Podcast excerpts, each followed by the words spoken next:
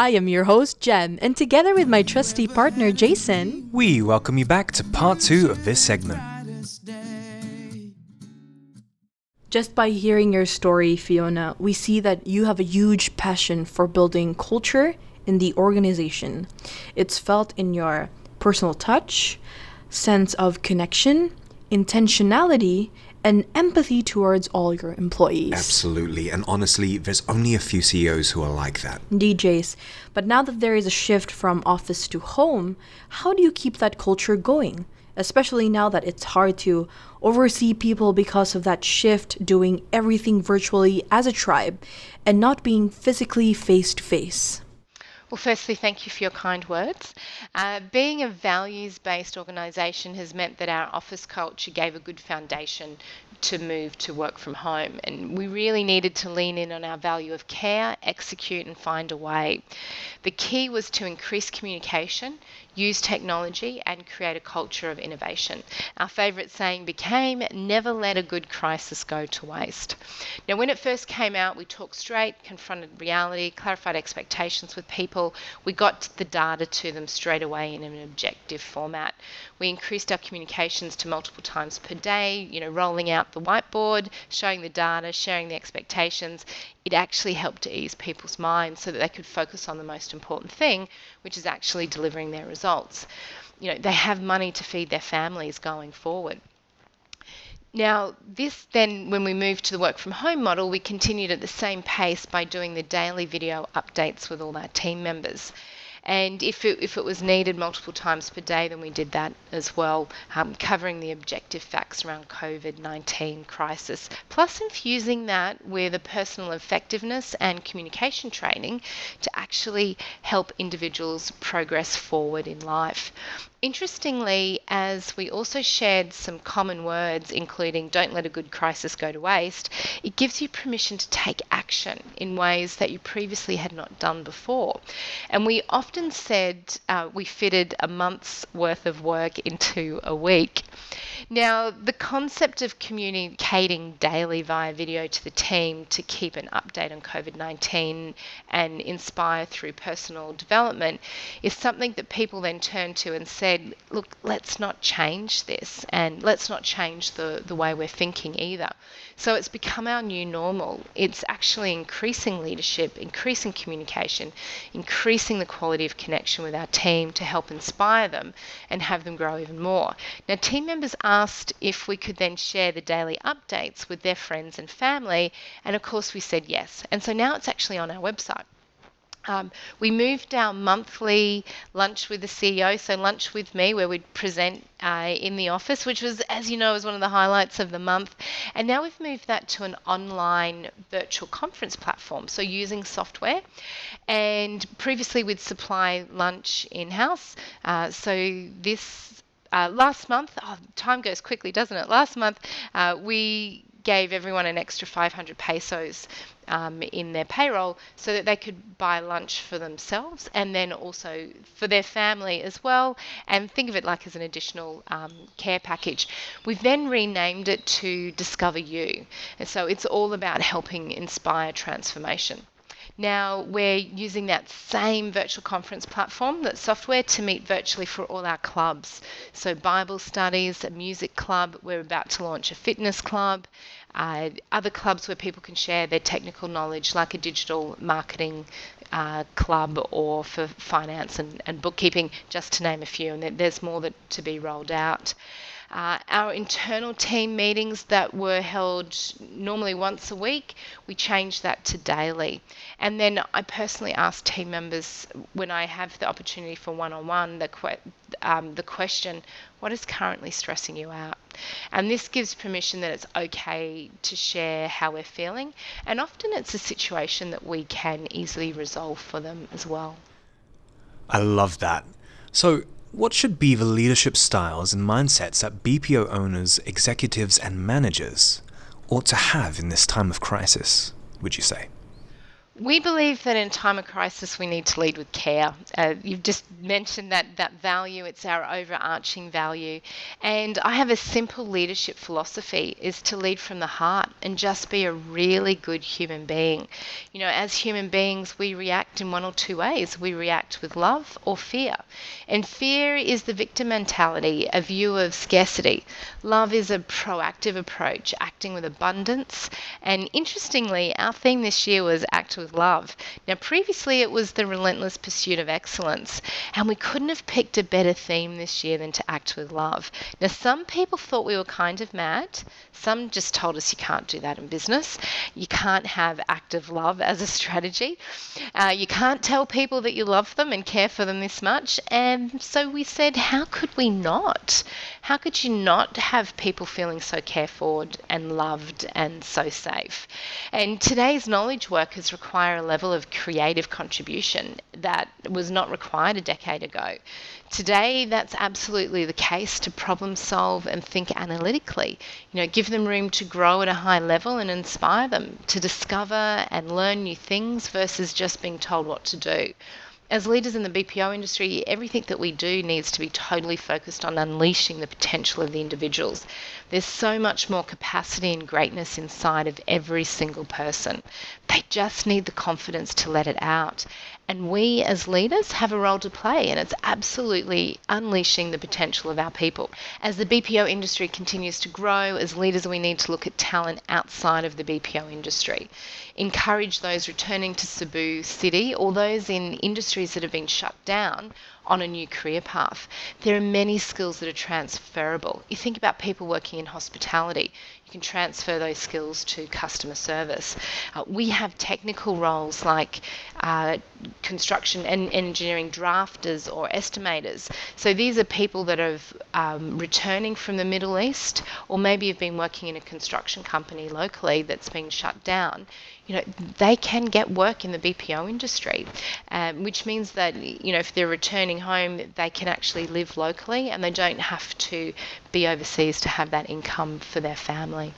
People say that we need to have positive thinking, but I dare say it's much more important to be optimistic. Mm. We have to embrace the fact that these are dark times and still see the light at the end of the tunnel.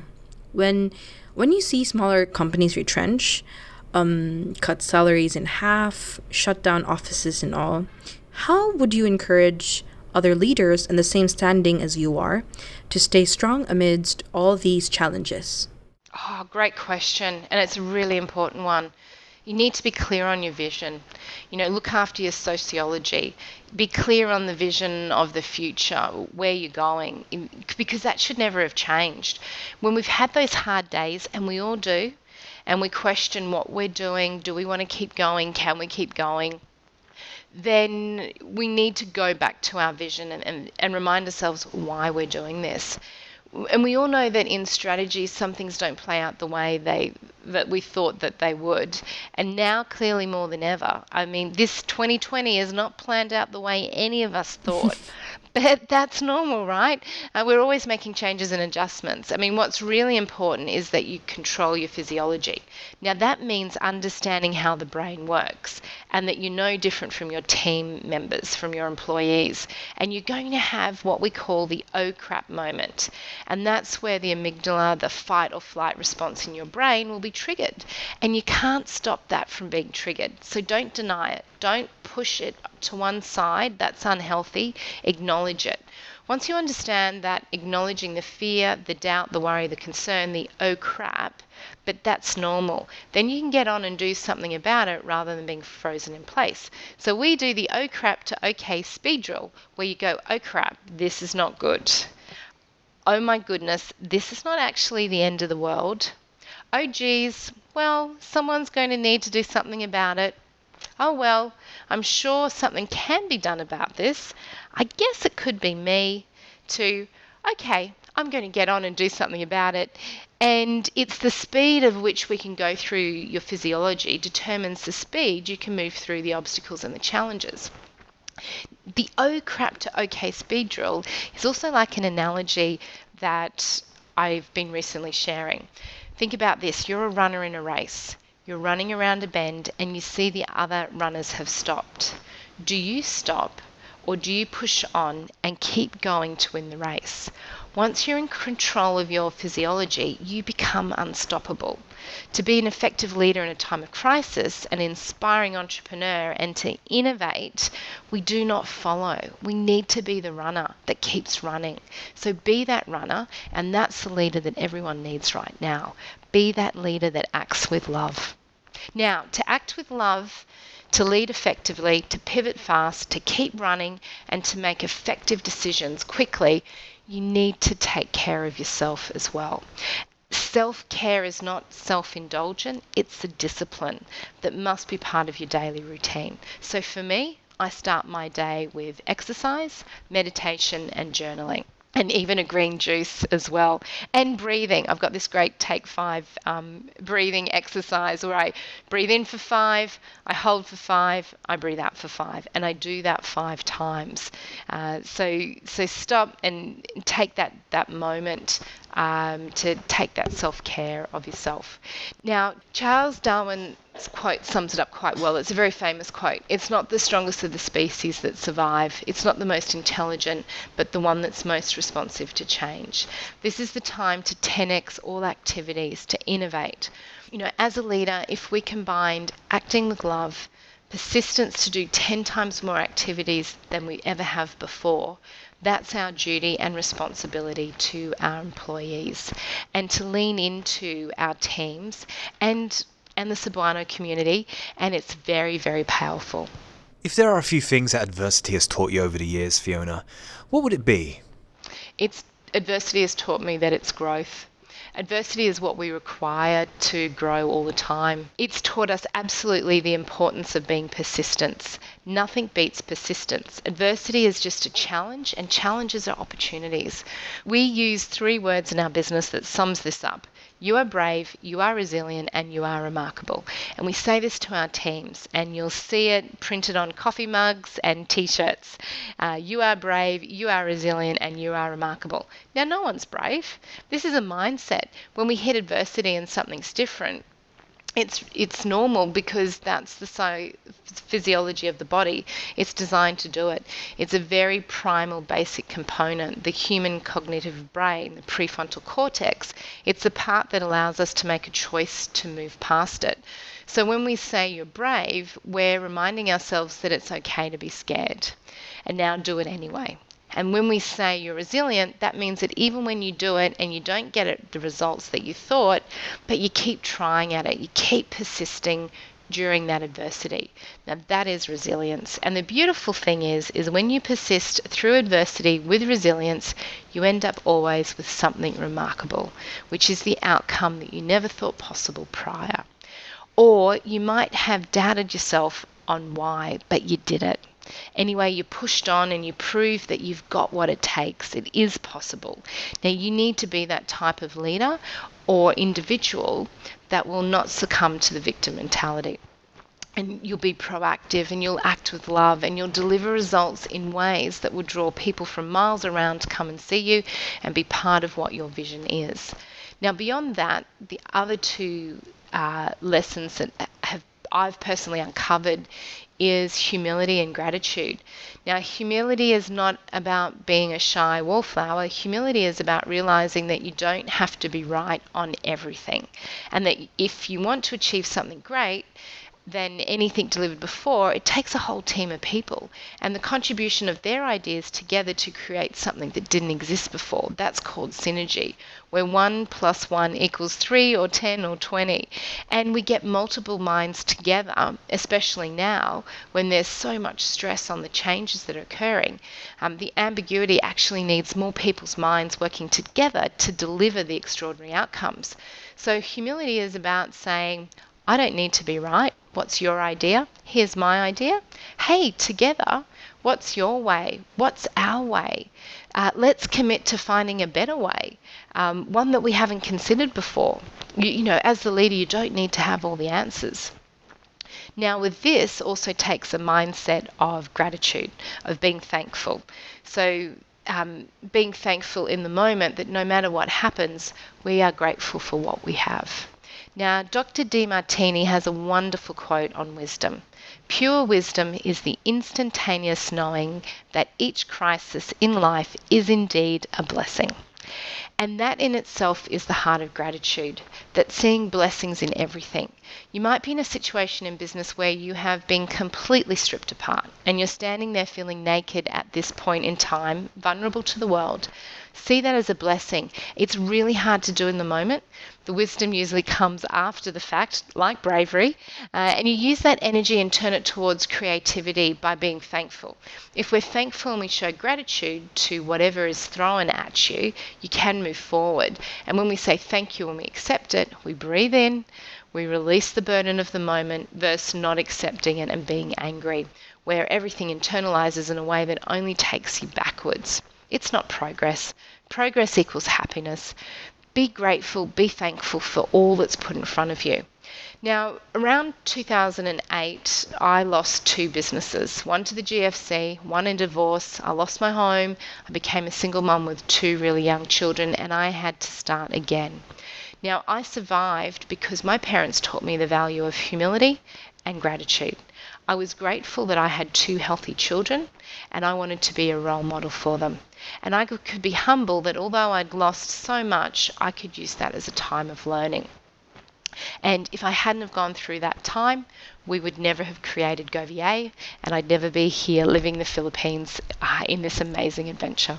There has to be a silver lining in all of this. Hmm. So, in your own time of reflection, what benefit has COVID 19 given you personally? Oh, there's been two. Uh, slowing down and personal transformation. So before COVID 19, every week or every second week, I was on a plane and I'd either be in Manila or maybe once a month I was uh, flying internationally as well. So I'm actually spending more time with my kids. You know, we now have games night once a week where we play card games and we're able to have lunch together. You know, thing experiences that I I wasn't having before. And it's it's learning that you're enjoying the really simple things in life and you're appreciating you have a roof over your head and food on the table. And you know what? You don't actually need um, much more than that.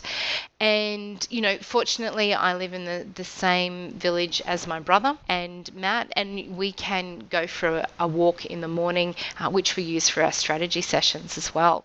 Uh, so it's given me that time to perfect the power hour where I start my day with exercise, meditation, and journaling because uh, I don't have to be in the, the traffic um, going to the office as well.